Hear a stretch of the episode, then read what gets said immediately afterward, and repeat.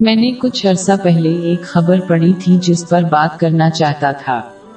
یہ ایک مشہور شخص کی سوانحیات پر رپورٹ کیا۔ وہ چیزیں جو انہوں نے حاصل کی اور انہیں جو پچھتاوا ہے۔ مسلمانوں کو سمجھنا چاہیے کہ پچھتاوے کو دو قسموں میں تقسیم کیا جا سکتا ہے۔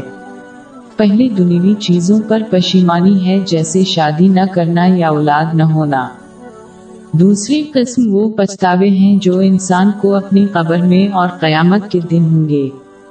جیسے اللہ کو راضی کرنے کے لیے اپنے وقت کا بہتر استعمال نہ کرنا۔ دنیاوی ندامتیں کبھی مستقل نہیں رہیں گی۔ وہ یا تو ختم ہو جائیں۔ گے جب کوئی ان کی خواہش پوری کرے گا، اپنا ارادہ بدلے گا یا مر جائے گا۔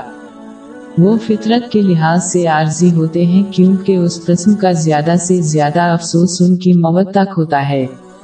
اور وہ اہم نہیں ہے کیونکہ یہ پچھتاوے اداسی کا باعث بن سکتے ہیں لیکن سخت سزا نہیں۔ اس کے علاوہ یہ ندامتیں ختم ہو جائیں گی اگر انسان اللہ کی رحمت سے جنت میں پہنچ جائے۔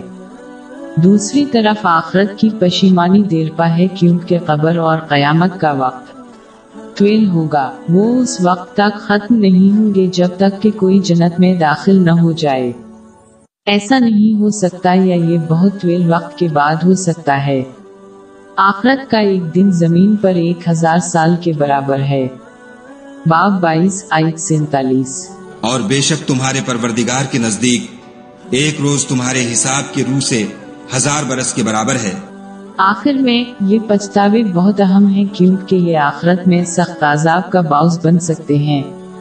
اس لیے ایک مسلمان کو اس پر غور کرنا چاہیے اور انہیں اپنے آپ پر رحم کرنا چاہیے اور اس سے پہلے کہ وہ اس دنیا کے ندامتوں کو دور کرنے کی کوشش کرے قبر میں اور قیامت کے دن ممکنہ ندامتوں کو دور کرنے کی کوشش کریں۔ باب نواسی آئی چوبیس۔ کہے گا کاش میں نے اپنی زندگی جاویدانی کے لیے کچھ آگے بھیجا ہوتا۔